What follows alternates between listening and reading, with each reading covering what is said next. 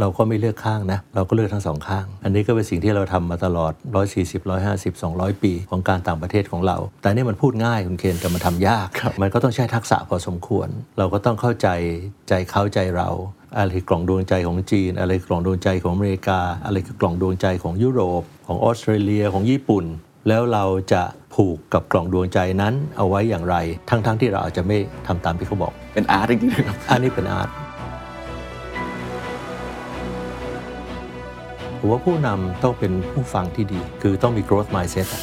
อันนี้ผมคิดว่าสำคัญที่สุด ผู้นำไม่มีคนไหนหรอกครับที่รู้ทุกเรื่อง แต่ปัญหาสำคัญก็คือว่าเราฟังพอหรือเปล่า เราทนที่จะฟังคนพูดตั้งแต่ต้นจนจบให้ฟังได้ไหม แล้วเรากล้าที่จะไม่มีอัตราที่จะถามเขาได้ไหมว่าคุณพูดใหม่สิผมยังไม่รู้เรื่องเลยที่คุณพูดมาเมื่อสักครู่นี้เอาใหม่สิ เราต้องการที่จะให้ความตื่นรู้ให้สิ่งที่เขารักประเทศชาติบ้านเมืองและอยากจะพูดให้ผู้นำฟังเนี่ยมันมาถึงให้ได้ดังนั้นการรับฟังไม่ใช่การเชื่อฟัง ไม่ใช่เชื่อฟังทุกอย่าง แต่รับฟังทุกอย่าง แล้วเราก็จะได้มีวิจารณญาณที่จะตัดสินเพื่อประโยชน์ของคนไทยทั้งหมด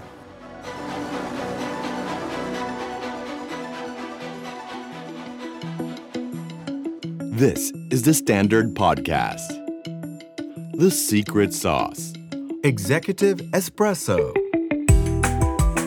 สวัสดีครับ ผมเคนนักคริน และนี่คือ The Secret Sauce Executive Espresso สรุปความเคลื่อนไหวในโลกเศรษฐกิจธุรกิจแบบเข้มข้นเหมือนเอสเปรสโซให้ผู้บริหารอย่างคุณไม่พลาดประเด็นสำคัญ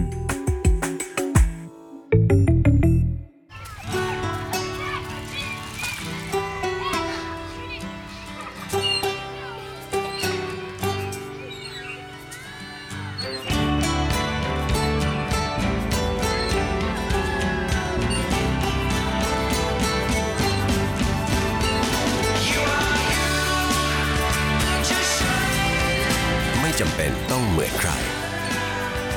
เพราะ UOB พร้อมเข้าใจโลกในแบบคุณ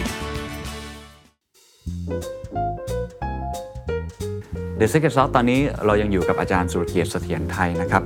ตอนที่หนึ่งเราคุยกันไปแล้วครับ เรื่องของบริบทโลก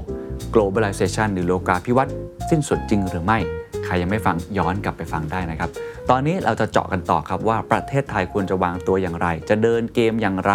หรือว่าเราควรจะมีนโยบายการต่างประเทศอย่างไร มีเรื่องของเศรษฐกิจสังคมเทคโนโลยีอย่างไรที่จะเชื่อมโยงไปสู่โลกที่ซับซ้อน และไม่เหมือนเดิมลองไปฟังดูครับ บริบทที่อาจารย์เล่ามาทั้งหมดตลอดประมาณ 45 นาที เราจะเริ่มเห็นเลยว่าโลกมันแตกเป็นเศษเสี้ยวมากขึ้นจริง ๆ แล้วก็การขึ้นมาของทางประเทศจีนเนี่ยก็มีมหาอำนาจมาคานกันมากยิ่งขึ้น แล้วต่างคนก็ต่างอยากจะออกแบบ กฎระเบียบของเขาเอง ออกแบบระบบเศรษฐกิจของเขาเอง สร้างความได้เปรียบหาพันธมิตรของเขาเอง มันก็เลยมีคำถามมาว่าสรุปแล้วเนี่ยเรากำลังถูกบีบให้เลือกข้างมากขึ้นเรื่อยๆ แล้วประเทศไทยจะวางตัวอย่างไรในเกมที่มีความซับซ้อนมากขึ้น แล้วก็ผมชอบที่อาจารย์ใช้คำว่าไฟล์ไลน์ครับคืออเส้นมันบางลงเรื่อยๆ ในการออกแบบนโยบายหรือว่าในการกำหนดยุทธศาสตร์เราเห็นชัดเจนอย่างลิสทรัสของสหราชอาณาจักรอาจจะไม่ได้เกี่ยวกับการเมืองระหว่างประเทศมาก แต่ว่าในแง่ของการตัดสินใจผู้นำ ผิดนิดเดียวเนี่ยมันมันมันล้มได้เหมือนกัน มันส่งผลกระทบค่อนข้างมาก ไฟล์ไลน์มันมันแคบลงเรื่อยๆ ก็เลยอยากถามอาจารย์ว่าในหลังจากนี้ครับ คิดว่าในเกมภูมิรัฐศาสตร์ที่เปลี่ยนแปลงไป ประเทศไทยควรจะมีมิติในการวางตัวอย่างไรต่อไปครับครับ ก็อันแรกเลยผมคิดว่าเราก็เราก็ไม่เลือกข้างนะเราก็เราก็เลือกทั้งสองข้าง อันนี้ก็เป็นสิ่งที่เราทำมาตลอด 140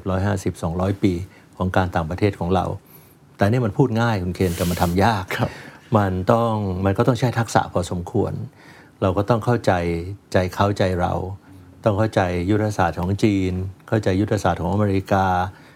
อะไรคือกล่องดวงใจของจีน อะไรคือกล่องดวงใจของอเมริกา อะไรคือกล่องดวงใจของยุโรป ของออสเตรเลียของญี่ปุ่น แล้วเราจะผูกกับกล่องดวงใจนั้นเอาไว้อย่างไร ทั้งๆทที่เราอาจจะไม่ทำตามที่เขาบอก เป็นอาร์ตจริงๆนะครับอันนี้เป็นอาร์ตแล้วเราก็เคยทำมาแล้ว เราเคยทำมาสำเร็จเดี๋ยวผมยกตัวอย่างครับในเรื่องอัฟกานิสถานเรื่องอิรัก เรื่องหลายเรื่องเราก็ไม่ทำตามใจญี่ปุ่น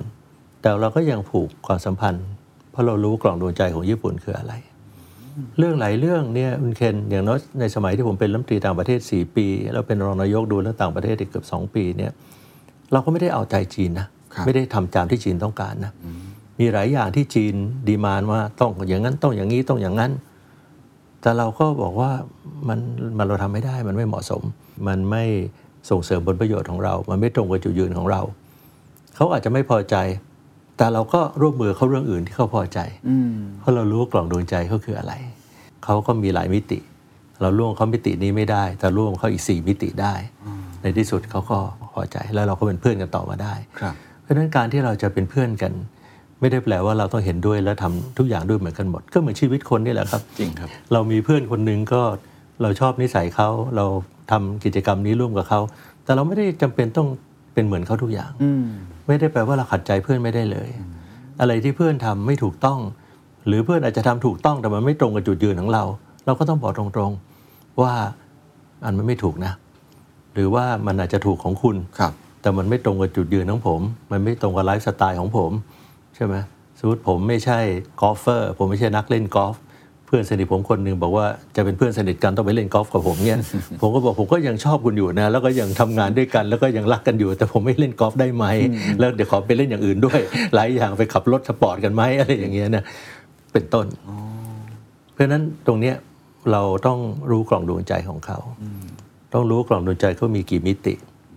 แล้วมิติไหนที่เราร่วมกับเขา แล้วมันจะทำให้เขาเนี่ย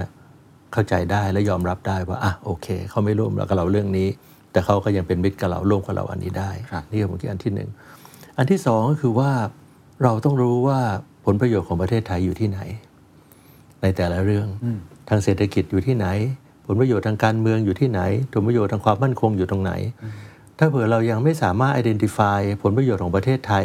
ในหลาย ๆ เรื่องนะ คุณเคนครับลองถามถามกันดูนะ ว่าแต่ละเรื่องว่าผลประโยชน์ประเทศไทยอยู่ตรงไหนเนี่ยคนไทยตอบไม่เหมือนกันนะอ๋อจริงครับ แล้วหลายเรื่องเนี่ยแม้กระทั่งผู้กำหนดนโยบาย policy maker ของไทยเองเนี่ยก็ไม่แน่ใจว่าตอบว่าตรงกันนะว่าผลประโยชน์ในประเทศของประเทศไทยนั้นอยู่ตรงไหน แล้วเราทำอย่างไรที่จะปกป้องผลประโยชน์อันนั้น หรือเราทำอย่างไรที่จะไปไขว่คว้าผลประโยชน์ตรงนั้นมาอันหนึ่งที่สำคัญมากเลยก็คือว่า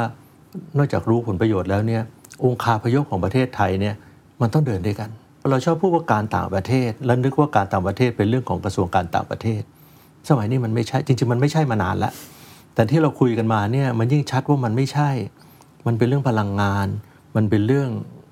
อุตสาหกรรมระหว่างประเทศ เป็นเรื่องการเงินระหว่างประเทศ เป็นเรื่องของแบงก์ชาติระหว่างประเทศจริงครับดิจิทัลหยวนเทคโนโลยี Central Bank Digital Currency ครับที่กำลังเข้ามามีบทบาทสำคัญมาก CBDC อืมเป็นเรื่องของเทคโนโลยี disruption เป็นเรื่องของการศึกษา ใช่ไหมครับ ความเห็นผมผมพูดมาตลอดเลยว่าประเทศไทยในเสี่ยงมากที่เราจะเติบโตไม่ได้ เพราะเรายกเครื่องการศึกษาไม่ทันต้องยอมรับว่าท่านรัฐมนตรีเอนกก็ทำไปเยอะครับนะครับ แต่ว่ามันมีอีกมากมายที่เราตามหลายประเทศไม่ทัน โดยเฉพาะยิ่งในเรื่องทักษะในเรื่อง skill ครับนะครับ เวียดนามอาจจะไปได้ไกลกว่าเรา หลายประเทศไปได้ไกลกว่าเรา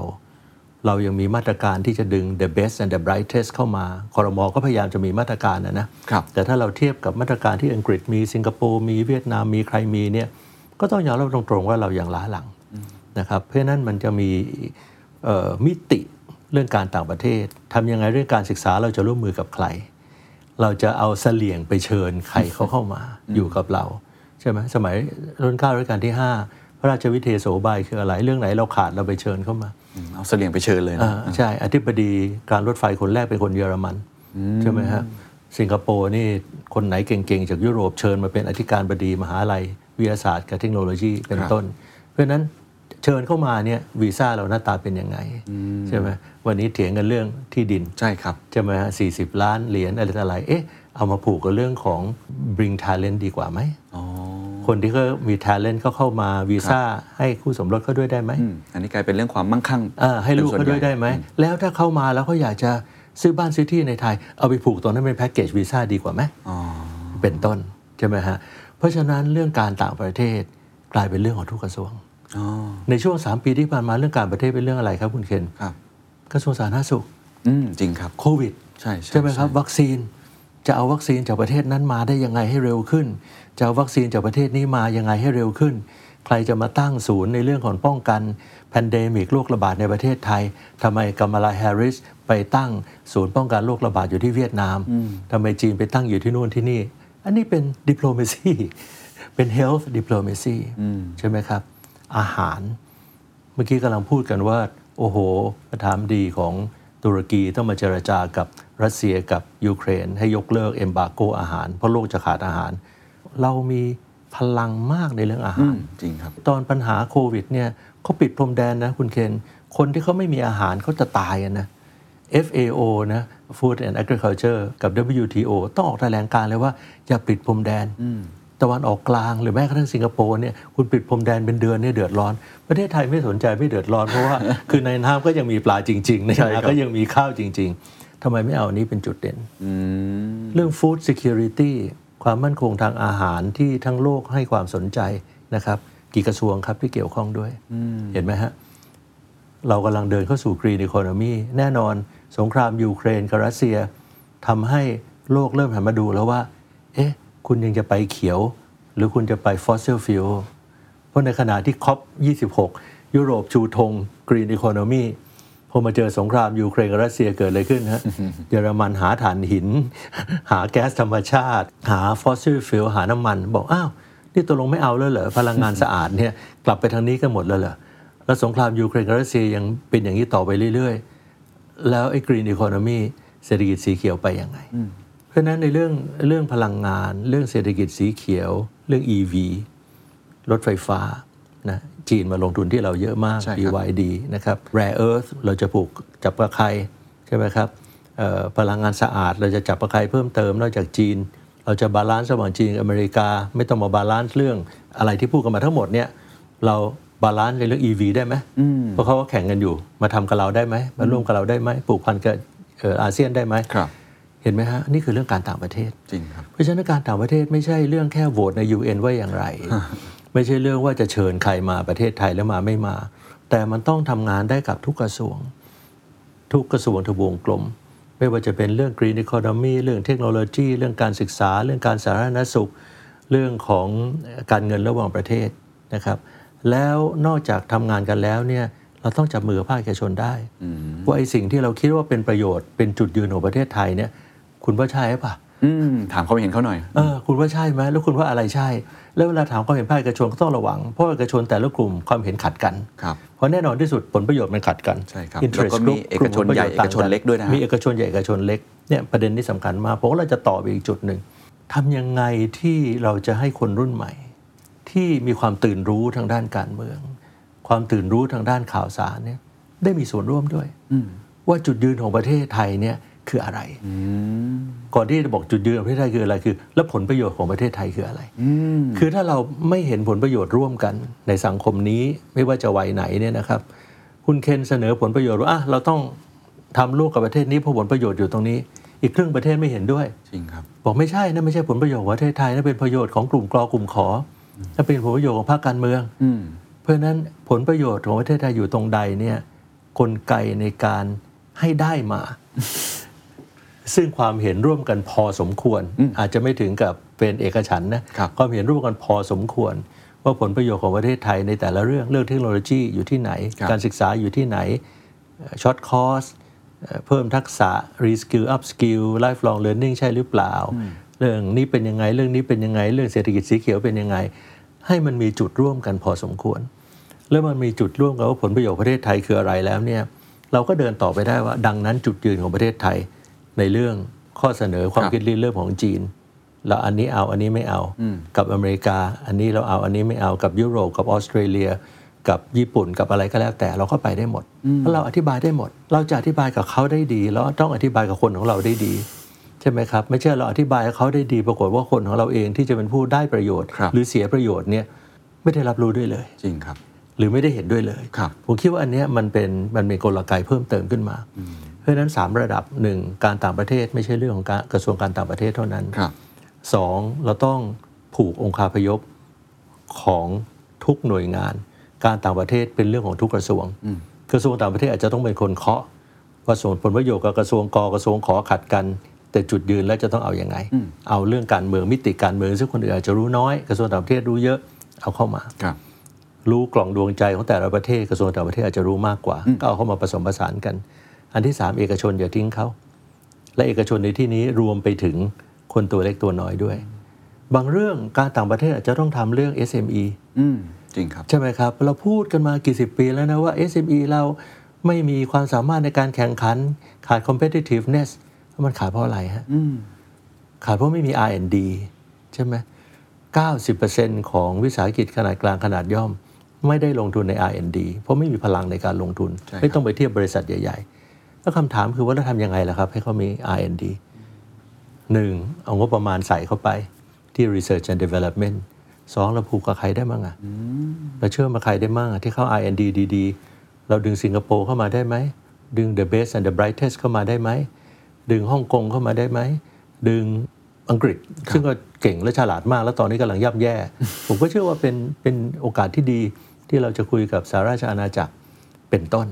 ใช่ไหมฮะเพราะฉะนั้นเออมันหลายเรื่องเรื่อง SME นี่ก็เป็นเรื่องการต่างประเทศอืมเพราะเป็นเรื่องที่มันต้องไปเสาะแสวงหาว่าใครเก่งและใครพร้อมที่จะมาครับร่วมมือจะมาช่วยประเทศไทย จริง ๆ มันก็มีแสงสว่างอยู่ในอุโมงค์เหมือนกันนะ เพราะว่าในเศรษฐกิจที่เมื่อกี้เราพูดกันตอนต้นว่ามันกำลังเดินเข้าไปสู่ recession เศรษฐกิจถดถอยเนี่ยดูตัวเลขรวมๆของหลาย ๆ สถาบันแล้วเนี่ยอาเซียนเนี่ยจะถดถอยน้อยกว่าชาวบ้านเขาครับ เพราะฉะนั้นเมื่ออาเซียนถดถอยน้อยกว่าชาวบ้านเขาเนี่ยชาวบ้านเขาก็อยากจะมาลงทุนกับอาเซียนอ่าเป็นโอกาสนะฮะเป็นโอกาสเหมือนกัน เพราะฉะนั้นเราต้องมองจุดยืนให้ดีเวียดนามก็มีจุดแข็งอันนี้ อินโดมีจุดแข็งอันนี้ ไปดูซิประเทศต่างๆเนี่ยที่เขาโดนปัญหาเหมือนกันเนี่ยเขาทำยังไงคือมีครับจุดแข็งอะไร ไม่ต้องอาย แต่เราไม่ได้เอามาหมด เราเอามาประยุกต์แล้วเราต้อง ต้องมี growth mindset อะ คือเราต้องพร้อมจะเรียนรู้ คือ คือถ้าเราบอกว่า โอ้ย ประเทศไทยเก่งแล้ว เออ เรามียีนอยู่ตัวหนึ่งนะ คุณฮะเคนเราเนี่ยเราชอบคิดว่าเรานี่เป็นมหาอำนาจครับ มันก็เป็นความภูมิใจที่ดีอะแต่ต้องไม่มากเกินไปครับเราคิดว่าเรา เราดีแล้ว เราทำมาถูกแล้วทำอะไรแล้ว แต่ว่าในโลกของความเปลี่ยนแปลง ทั้งระเบียบโลกทางการเมือง ระเบียบโลกทางเศรษฐกิจ ระเบียบโลกทางด้านสังคมที่กำลังเปลี่ยนอยู่เนี่ย มันไม่มีใครทำดีแล้วและถูกแล้วเพราะว่ามันอาจจะดีแล้วเมื่อสองเดือนที่แล้วสองเดือนที่ผ่านข้างหน้าอาจจะไม่ดีก็ได้ครับ เพราะว่ามันอาจจะมีประเทศไหนสักประเทศหนึ่งคิดระเบียบอะไรขึ้นมาใหม่ อาจจะมี manage decoupling version 3ออกมาใหม่ เพราะฉะนั้นไอ้สิ่งที่คิดเอาไว้วันนี้ที่เราคุยกันว่าดีเนี่ยหกเดือนข้างหน้าอาจจะเปลี่ยนข้างหอีกก็ได้หรือไม่ต้องหกอะสามเดือนข้างหน้าอาจต้องเปลี่ยนอีกก็ได้ เพราะฉะนั้นผมคิดว่าเราเราอย่าไปคิดว่าเราทำทุกอย่างดีแล้วอืมและอย่าไปคิดว่าเราจะเรียนรู้จากคนอื่นไม่ได้ครับ นะครับตัวอย่างมีให้ดูเยอะแยะ เราก็เรียนรู้กัน แต่เพียงอย่างไรไอ้กลไกในการปรึกษาหารือในสังคมไทยเนี่ยที่มันจะมีกลไกผ่านอาจจะผ่านสื่ออย่าง The Standard หรือผ่านอะไรก็แล้ว แต่ที่มันมีเวทีที่คุยกันตลอดเวลาพอสมควรว่าในโลกที่เปลี่ยนแปลงอย่างที่เราพูดกันเนี่ยนะผลประโยชน์ของไทยมาอยู่ที่ไหนพอเราได้ผลประโยชน์ของไทยอยู่ที่ไหนเนี่ยหาจุดยืนไม่ยากนะครับ แล้วก็จุดยืนก็ย้ำอีกครั้งหนึ่งว่าไม่จำเป็นต้องเข้าข้างคนใดคนหนึ่งเละ เราไม่ต้องเลือกข้างครับแต่เราเลือกเรื่องอืมเราไม่เลือกข้างแต่เราเลือกเป็นเรื่องเรื่องๆครับนะครับ แล้วถ้าเรามีเหตุผลที่ดีมีจุดยืนที่ดีเขาก็ยอมรับเราได้เองครับจากประสบการณ์นะครับ ครับโอ้ชัดเจนมากครับทั้งในแง่ของตัวผลประโยชน์มาถึงเรื่องของจุดยืน เรื่องของวิธีคิดที่ต้องมีกลไกในครับการหาความเห็นที่อาจจะไม่ตรงกันทั้งหมด แต่อย่างน้อยเราเห็นตรงกันร่วมกันว่าเราจะเดินไปในทางนี้ ผมคิดว่าช่วง 2-3 ปีที่มีเหตุการณ์ไม่ว่าจะเปิดให้ต่างชาติ เข้ามาซื้อที่ดินเองก็ตามที CPTPP เองก็ตามทีเนี่ยผมว่าเป็นเป็นภาพสะท้อนในสิ่งที่อาจารย์กำลังพยายามจะบอก เพราะว่าพอมันมีความตั้งใจอะไรบางอย่างเกิดขึ้นมา มันจะมีทั้งผลที่ได้ประโยชน์และคนที่เสียผลประโยชน์ แต่หลายครั้งเนี่ยมันกลายเป็นการสนทนาที่มันไม่ได้เปิดไปสู่ทางออกถูกไหมฮะแล้วก็ตัดสินใจไปแล้วด้วยในหลาย ๆ ครั้ง ทีนี้ก็เลยอยากจะถามคำถามครับว่า จากเอ่อสิ่งที่อาจารย์พูดมาทั้งหมดเนี่ยผมว่าบทบาทสำคัญมากคือคือผู้นำ ปลายปีแบบนี้ผมเชื่อว่าหลายคนมีคำถามครับว่า เศรษฐกิจโลกและเศรษฐกิจไทยในปีหน้าจะเป็นอย่างไร อะไรคือแนวโน้ม อะไรคือเทรนด์ที่ต้องจับตา อะไรคือโอกาสอะไรคือความเสี่ยง รู้ก่อนปรับตัวก่อน ก็มีโอกาสชนะก่อน เทรนด์เศรษฐกิจมหภาค เทรนด์ธุรกิจความยั่งยืน เทรนด์ภูมิรัฐศาสตร์โลก เทรนด์ธุรกิจ New S Curve เทรนด์สื่อและการตลาด เทรนด์อนาคตการทำงาน เทรนด์คริปโตและ Metaverse เทรนด์การเมืองไทย หาคำตอบได้ที่งาน The Standard Economic Forum 2022 Age of Tomorrow เศรษฐกิจไทยบนปากเหวบัตรมี 3 แบบครับ แบบแรกออนไลน์ ขยายเวลา Early Bird เหลือเพียง 2,500 บาท แบบที่ 2 on ground เข้าร่วมเสวนาสดๆ ถามได้ทุกเซสชั่น 1 วันราคา 1,900 บาท 3 วัน 4,900 บาทเท่านั้น แบบที่ 3 Exclusive Dinner กับคุณอนันต์ปัญญารชุน พร้อมเสวนา 3 วันเต็ม 20,000 บาทสำหรับคุณผู้ชมช่อง The Secret Sauce ผมมีโค้ดพิเศษเพื่อเป็นการขอบคุณเพียงกรอกคำว่า The Secret Sauce ลดพิเศษ 20%ในบัตรทุกประเภทที่ Thai Ticket Major ครับ ผู้นำจะต้องมีบทบาทในการทำอะไรหลาย ๆ อย่างมาก เพราะว่ามันบริบทเปลี่ยนไปเยอะถูกไหมครับยกตัวอย่างเช่นเรื่องกลไกการมีส่วนร่วมเนี่ยผู้นำคงจะต้องมีความริเริ่มบางอย่างที่ไม่เหมือนกับในอดีตครับใช่ไหมอาจจะต้องโน้มตัวลงมาฟังมากขึ้นครับมีหน่วยงานที่เกี่ยวข้องมากขึ้น อาจารย์คิดว่าอะไรคือคือบทบาทของผู้นำแล้วก็อาจจะเป็นคำว่า skill ก็ได้ที่อาจารย์บอกมันสำคัญมาก skill ใหม่ ๆ ของผู้นำหรือ skill ที่จำเป็นมากสำหรับการที่เราจะพา ประเทศไทยที่เศรษฐกิจทั้งเปิดแล้วก็เล็กเนี่ยแต่เชื่อมโยงได้กับโลกในอนาคตที่ผันผวนแบบนี้ครับครับทุกประเทศอะนะเอ่อรวมทั้งประเทศไทยด้วยในในยามที่โลกเปลี่ยนแปลง ที่ระเบียบโลกเปลี่ยนแปลงทั้งเศรษฐกิจและการเมือง ภูมิรัฐศาสตร์เปลี่ยนแปลง ยุทธศาสตร์ของประเทศใหญ่ ๆ เปลี่ยนแปลงเยอะเนี่ยผมว่าผู้นำต้องเป็นผู้ฟังที่ดีนะคือต้องมี growth mindset อะอันนี้ผมคิดว่าสำคัญที่สุด ผู้นำไม่มีคนไหนหรอกครับที่รู้ทุกเรื่อง แต่ปัญหาสำคัญก็คือว่าเราฟังพอหรือเปล่า เราให้คนที่เขาเป็นผู้รู้จริง พูดให้เราฟัง เราทนที่จะฟังคนพูดตั้งแต่ต้นจนจบให้ฟังได้ไหม แล้วเรากล้าที่จะไม่มีอัตราที่จะถามเขาได้ไหมว่าคุณพูดใหม่สิผมยังไม่รู้เรื่องเลยที่คุณพูดมาเมื่อสักครู่นี้เอาใหม่สิซึ่งผมก็ทำนะแม้กระทั่งลูกศิษย์ผมเนี่ย บางทีเขามาเล่าเรื่องอะไรใหม่ๆให้ฟังบอกเดี๋ยวคุณพูดอีกทีสิผมยังทำไม่ทันจะพูดให้ฟังอาจารย์ทีก็ไม่ได้เขินไม่ได้มันไม่มันไม่ใช่เรื่องของการเขินเลย เพราะว่าผมว่าเมื่อไหร่ที่เราเขินเนี่ย มันทำให้เราไม่รู้เมื่อไหร่ที่เราเขิน เมื่อไหร่ที่เรามีอัตตามันทำให้เราไม่รู้ แล้วความไม่รู้เป็นอันตรายที่สุดในยุคนี้นะครับรวมทั้งผู้นำองค์กรเอกชนด้วย รวมทั้งผู้นำองค์กรของรัฐ ไม่ว่าจะระดับอธิบดี ระดับปลัด รวมทั้งผู้นำสูงสุด ผู้นำรัฐบาลด้วย ผมคิดตรงเนี้ยเป็นสิ่งที่สำคัญที่สุด คือต้องเปิดหูรับฟังมากขึ้น กล้าซักถามมากขึ้น แล้วก็ฟังความเห็นต่างมากขึ้น อันที่สองคือผมคิดว่าผู้นำคงต้องโน้มไปหากลุ่มต่างๆ มากขึ้น จะด้วยตัวเอง หรือจะด้วยหากลไก หาตัวแทน ที่จะให้กลุ่มต่างๆ ที่เขาเพราะจะแสดงความคิดเห็นอยู่แล้วล่ะ แล้วเราก็ไม่ได้แปลว่าเขาถูกทั้งหมด ใช่ไหมครับ แต่ว่าเราต้องการที่จะให้ความตื่นรู้ ให้สิ่งที่เขารักประเทศชาติบ้านเมือง และอยากจะพูดให้ผู้นำฟังเนี่ยมันมาถึงครับ มันมาถึงให้ได้เพราะฉะนั้นการรับฟังไม่ใช่การเชื่อฟัง ไม่ใช่เชื่อฟังทุกอย่าง แต่รับฟังทุกอย่างนะครับ แล้วเราก็จะได้มีเอ่อวิจารณญาณที่จะตัดสินเพื่อประโยชน์ของของคนไทยทั้งหมด แม้กระทั่งอย่างการประชุมเอเปกซึ่งเรากำลังเป็นครับประธานอยู่เวลาเนี้ย ผมคิดว่ามันก็สายไปแล้วนะมันก็ไม่ทันแล้ว แต่ไม่ความว่าอย่างตอนที่ผมเป็นประธานเอเปก2003 เนี่ย ผมก็ใช้เวลาเตรียมตัวประมาณเกือบ2 ปีนะครับผมผมส่งทีมไปดูที่จีนจัด 2001 ที่เซี่ยงไฮ้เม็กซิโกจัด 2002 ว่าเขาทำยังไง มีข้อดีข้อเสียยังไง แล้วเราก็มาจัด 2003 เพราะฉะนั้นเอเปกมันก็มี 2 มิติใหญ่ ๆ มิติทางด้านพิธีการที่เป็นโอกาสที่เราจะต้อนรับเขาโชว์วัฒนธรรมของเรา แต่ละคนมีผู้สื่อข่าวมาเป็นร้อยถ้ากับว่าเรามีผู้สื่อข่าวมาครึ่งหมื่นโดยไม่ต้องเสียสตังค์เพราะเขาก็อยากจะ cover ข่าวที่ผู้นำของเขาไปทำ free of charge นะครับสมัยผมนี่อเมริกานี่ก็มีผู้สื่อมวลชนมาหนึ่งลำ747 นะครับเอ่อรัสเซียก็เช่นเดียวกันจีนก็เช่นเดียวกัน เพราะฉะนั้นทำอย่างไรที่เราจะถ่ายทอดวัฒนธรรม ในคราวนั้นเรามีการแสดงกระบวนเรือพระราชพิธีในยามกลางคืน ซึ่งอันนั้นภาพก็ไปทั่วโลก แล้วผมก็ได้ยิน feedback เยอะมาก แต่ feedback ที่สำคัญที่สุดคือ feedback จากคนไทย คนไทยบอกว่าผมเห็นแล้วภูมิใจที่เป็นคนไทยอืมทำได้ผมคิดว่าอันนี้สำคัญที่สุดซึ่งตรงเนี้ยครับนั่นก็คือทำยังไงให้คนไทยได้มีความภาคภูมิใจในการที่เราเป็นเจ้าภาพจัดเอเปกซึ่งถ้าปีกว่าที่ผ่านมา เราได้มีการรับฟังความคิดเห็นว่าหลายส่วนจะมีส่วนร่วมยังไงอะไรยังไง เมื่อตอนเอเปก2003 เราก็จัดการประชุมหลาย ๆ ระดับไปทั่วไปหมด แล้วเราก็มีให้นักศึกษาจากมหาลัยมาเป็นวอลเนเทียผมเจอหลายคนเป็นอาจารย์นะเดินมาหาผมทุกวันเนี้บอกว่าณวันนั้นเนี่ยเขาเข้าร่วมโครงการเขาเป็นนักศึกษาที่นั่นที่นี่เขาได้เรียนรู้มากเขาเลยได้รู้จักการต่างประเทศเรื่องเศรษฐกิจระหว่างประเทศ ผผมคิดว่าตรงเนี้ยมันก็เป็นโอกาส ถ้าเรามีของแบบนี้อีกที่จะดึงสังคมให้มันมีส่วนร่วม ไม่ใช่ส่วนร่วมแค่ว่าดูโทรทัศน์แล้วบอกว่าอ้าวพวกเราทุกคนเป็นเจ้าภาพนะอะไรอย่างเงี้ยซึ่งซึ่งพอเป็นวันหยุดทุกคนก็ไปเที่ยวที่อื่น ก็ไม่ได้รู้สึกว่าเป็นเจ้าภาพอะไรอะนะใช่ครับแต่ว่าจะเป็นเจ้าภาพได้มันต้องมาจากเนื้ออว่าตัวเองได้มีส่วนร่วม ตั้งแต่ต้นปีเล็กบ้างใหญ่บ้างอะไรบ้าง อันที่สองต้องมีส่วนร่วมว่า แล้วหัวข้อการประชุมเราอยากเห็นเรื่องอะไรครับนะผมคิดว่าสิ่งที่เอเปกจะช่วยประเทศไทยได้เยอะเลย ทำยังไงให้เอเปกช่วยไทยให้เป็น Future Ready Thailand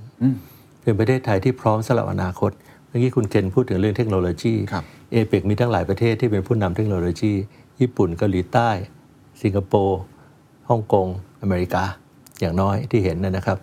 ทำยังไงที่เขาจะเอาเทคโนโลยี AI เหล่านี้มาช่วยคนตัวเล็กตัวน้อยไม่ใช่ช่วยธุรกิจขนาดใหญ่อย่างเดียว มาช่วยสตาร์ทอัพของเราทำอย่างไรที่ประเทศ ที่เก่งทางด้าน Green Economy ออสเตรเลีย หรือญี่ปุ่น หรือใครก็แล้วแต่จะมาช่วยเราในเรื่องของเศรษฐกิจสีเขียวครับนะครับเราก็พูดถึง BCG อะแต่มันมีอีกหลายอย่างที่ไม่ใช่ BCG นะครับที่จะเดินไปได้ทำอย่างไรที่เราจะมีการค้าการลงทุนที่มีขยะน้อยลงนะครับไม่ทำลายสิ่งแวดล้อม อะไรแบบนี้เป็นต้น ผมคิดว่าถ้าเราได้ได้มีการคือกระทรวงที่อาจจะคุยไปแล้วหรือเปล่าก็ไม่ทราบนะในช่วง 2 ปีที่ผ่านมา แต่ ถ้าที่ผมสดับตรับฟังดูเนี่ยยังไม่ค่อยมีเท่าไหร่ครับในในสื่อเองก็มีน้อยครับว่าประเด็นที่เราคิดว่าเป็นประเด็นสำคัญ แล้วเราคิดว่าจะเป็นประโยชน์กับสมาชิกเขตเศรษฐกิจทั้ง 21 เขตเศรษฐกิจ และเขตเศรษฐกิจประเทศไทยที่เป็นเจ้าภาพเนี่ยคืออะไร มันไม่ค่อยมีเพราะฉะนั้นตรงเนี้ยผมคิดว่าถ้าเรามีการจัดเป็นเจ้าภาพอะไรอีกเนี่ยผมว่าอยากจะให้มันมีกระบวนการมีส่วนร่วมมาจากมาจากฐานราก มาจากทุกภาคส่วนมากขึ้น อันนี้ก็เป็นแค่ตัวอย่างนะครับของการรับแต่ฟังครับ แต่ว่าที่สำคัญที่สุดก็คือว่าเอ่อผู้นำต้องมี growth mindset นะครับต้องมีความพร้อมที่จะรับฟัง ความพร้อมที่จะเปิดฟังครับไม่เป็นน้ำเต็มแก้ว การที่เราไม่รู้อะไรไม่ใช่สิ่งน่าอาย และการที่เราทำอะไรมาตลอดแล้วก็ประสบความสำเร็จ ไม่ใช่เป็นเครื่องการันตีว่าเรารู้หมด เพราะว่าประสบการณ์ของเราเมื่อ 3 ปีที่แล้ว อาจจะใช้ไม่ได้เลยกับประสบการณ์ของปีนี้ เอา experience 3 ปีที่ผ่านมาอาจจะ totally irrelevant กับสิ่งที่กำลังเกิดขึ้น ณวันนี้ที่เรากำลังคุยกันอยู่ ก็ได้ จริงครับ ประสบการณ์ที่ผมเคยเป็นรัฐมนตรีมา เคยเป็นคณะบดีมา อาจจะใช้ไม่ได้เลยกับอะไรหลาย ๆ อย่างในที่เกิดขึ้นในวันนี้ก็ได้ เพราะฉะนั้นสำหรับผมผมคิดว่าทุกวันเป็นการเรียนรู้ จริง ๆ เป็นโอกาสทองของผู้นำนะยุคเนี้ยเป็นโอกาสทองของผู้นำที่จะได้เรียนรู้ทุกวัน เพราะความเปลี่ยนแปลงมันเกิดขึ้นทุกวันครับ ถ้าเผื่อผู้นำไม่ว่าจะประเทศไหนก็ตาม ปฏิเสธที่จะเปิดหูฟัง ปฏิเสธที่จะเรียนรู้ของใหม่ๆ ปฏิเสธที่จะรับฟังความเห็นของทุกภาคส่วนเนี่ยผมว่าขาดทุนผมว่าขาดทุนมากเลยเออขาดทุนแล้วมันจะทำให้ประเทศขาดทุนไปด้วยครับครับ สุดท้ายแล้วกันนะครับครับตอนที่อาจารย์มาพูดงาน The Standard Economic Forum ปีที่แล้วครับอาจารย์ใช้คำนี้แหละครับ Future Readiness Thailand ครับแล้วผมจำได้ว่าอาจารย์พูดประมาณว่าอาจารย์ไม่แน่ใจ ว่าเรามีความเตรียมพร้อมมากน้อยแค่ไหนครับ จนมาถึงวันนี้เนี่ยอาจารย์มองเห็นไหมครับ หรือว่ามีความหวังอะไรบ้างกับอนาคตที่ประเทศไทยจะต้องเตรียมพร้อมไปอาจารย์เห็นว่าอะไรที่เป็นสิ่งที่ควรจะต่อยอดเพิ่มเติม หรืออะไรเป็นสิ่งที่เราพอที่จะเห็นว่ามันเป็นแสงสว่างที่ปลายอุโมงค์ครับผมคิดว่า Future Ready Thailand เนี่ยเอ่อภาคเอกชนตื่นตัวมากขึ้น ถ้าเทียบจากปีที่แล้วมาจนถึงปีนี้ครับ แล้วจากในการบรรยายของผมในช่วงที่ปีที่ผ่านมาในอีกหลาย ๆ เวทีที่เป็นเซสชันปิดนะครับผมคิดว่าภาคเอกชนเนี่ยผมเป็นห่วงเขาน้อยมากนะครับโดยเฉพาะยิ่งเอกชนรายใหญ่เขามีความพร้อม แต่ผมเป็นห่วงภาครัฐนะครับผมคิดว่าความไม่พร้อมของเราสำหรับ Future Ready Thailand วันนั้นผมจำได้ว่าผมจบลงว่าถามว่าแล้วประเทศไทยพร้อมด้านไหนบ้างสำหรับระเบียบโลกที่เปลี่ยนเศรษฐกิจระหว่างประเทศที่เปลี่ยนเนี่ย ผมคิดว่าหนึ่งกฎหมายเรายังไม่พร้อมนะครับกฎหมายไทยถึงแม้จะมีการปรับปรุงอะไรกันแล้ว ผมยังคิดว่ากฎหมายไทยยัง 0.4 อยู่ยังไม่ 4.0สองการปรับปรุงกระทรวงทบวงกรมยังไม่เกิด ที่จะทำให้ประเทศไทยเป็น Future Ready Thailand คุณเคนฟังอังกฤษก็พูดถึงรัฐมนตรีบางทีมีกระทรวงแปลกๆที่ไม่เคยได้ยินชื่อเลยกระทรวงทำอะไรก็ไม่รู้ฟัง ฟังแล้วต้องไปนั่ง Google ดูว่าเขาทำอะไรกับใช่ครับกระทรวงนี้ใช่ครับเพราะเขาเห็นแล้วว่า เศรษฐกิจมันเปลี่ยนแล้วเขาต้องมีกระทรวงดูแลเรื่องนี้ ญี่ปุ่นก็จะมีกระทรวงหน้าตาแปลกๆเกิดขึ้น มาเลเซียเขาก็จะมีกระทรวงหน้าตาแปลกๆปรับไปตามความเปลี่ยนแปลงครับของเราปรับไม่ได้ เพราะโครงสร้างของกระทรวงเป็นพระราชบัญญัติที่ตั้งขึ้นมา แล้วก็มีการเมืองของระบบราชการที่ทำให้ทำยากมาก อันที่สามระบบราชการ ที่ผมคิดว่ายังไม่สอดคล้อง หรือยังไม่ส่งเสริมต่อ Future Ready Thailand อันนี้ข้าราชการเองก็ยอมรับ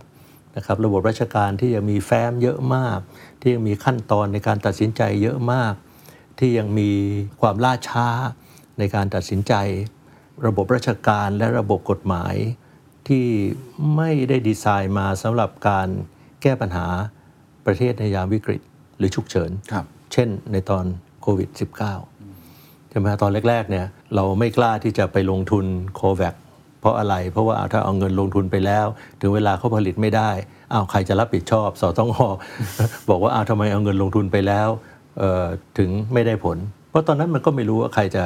จะผลิตวัคซีนได้ผลหรือไม่ครับนี่ก็จะเห็นว่าโครงสร้างเรามันยังใช้ไม่ได้ ท่านนายกต้องเอาเรื่องเข้าคอรมอดึงอำนาจจาก 30 40 ฉบับ มาอยู่ที่นายกว่านี่อะไรกัน เป็นหัวหน้ารัฐบาลใช่ไหมครับ ปรากฏว่า รัฐมนตรีเนี่ยมีอำนาจตามพระราชบัญญัติต่างๆเนี่ยมากกว่านายกอืมเดี๋ยวต้องมีมติดึงออกมาอยู่ที่นายก แล้วมันถึงเป็นที่มาของสบคสปสสอะไรต่างๆอะไรเข้าใจอันนี้ครับขึ้นไปหมดเลย ตรงนี้มันสะท้อนในตัวมันเองให้เห็นว่า ระบบราชการกฎหมาย กระทรวงทบวงกรมเรา ไม่พร้อมสำหรับการตอบสนองกับการบริหารราชการในยามฉุกเฉิน แล้วถ้าจะลากต่อไปอีกหน่อยก็คือว่าไม่พร้อมต่อ future นะครับถ้าเราทำ future foresight แล้วถ้าเราวาดฉากทัศน์อนาคตนะไม่ต้อง 20 ปีแล้วครับ ว่า2566เนี่ยเศรษฐกิจเป็นยังไงการเมืองระหว่างประเทศเป็นยังไงเศรษฐกิจประเทศไทยจะเป็นยังไงเนี่ยมันจะตอบได้เลย ว่ากฎหมายไทยไม่พร้อมยังไง ระบบราชการไม่พร้อมยังไง กระทรวงทบวงกรมระบบบริหารราชการแผ่นดินไม่พร้อมยังไง ผมไม่ค่อยเป็นห่วงภาคเอกชน ผมเป็นห่วงทางภาครัฐนะครับ มีวิกฤตน้ำท่วม อุทกภัยเกิดขึ้นแต่ละครั้ง โอ้ยก็พูดกันอย่างนี้ทุกครั้งเลยว่าอันนี้มันอำนาจของจังหวัดไหน อันนี้มันอำนาจกทมหรือเปล่า อันนี้มันต้องกรมชนไหมมันนี่อะไรเราก็จะได้ยินของเหมือนกันอยู่อย่างเงี้ยอยู่ตลอดเวลาเนี่ยคือความไม่พร้อมนะครับแล้วความไม่พร้อมแบบนี้เนี่ยมันส่งผลไปให้ ผมคิดเอาเองนะผมอาจจะผิดนะมันส่งผลไปให้ความสามารถของภาคส่วนต่างๆ ของคนตัวเล็กตัวน้อย ที่จะมีส่วนร่วมในการแสดงความคิดเห็นเนี่ยมันยากไปด้วยอืมเพราะมันถูกบดบังโดยข้อจำกัดทางกฎหมาย ทางระบบราชการ แล้วก็ระบบกระทรวงทบวงกรม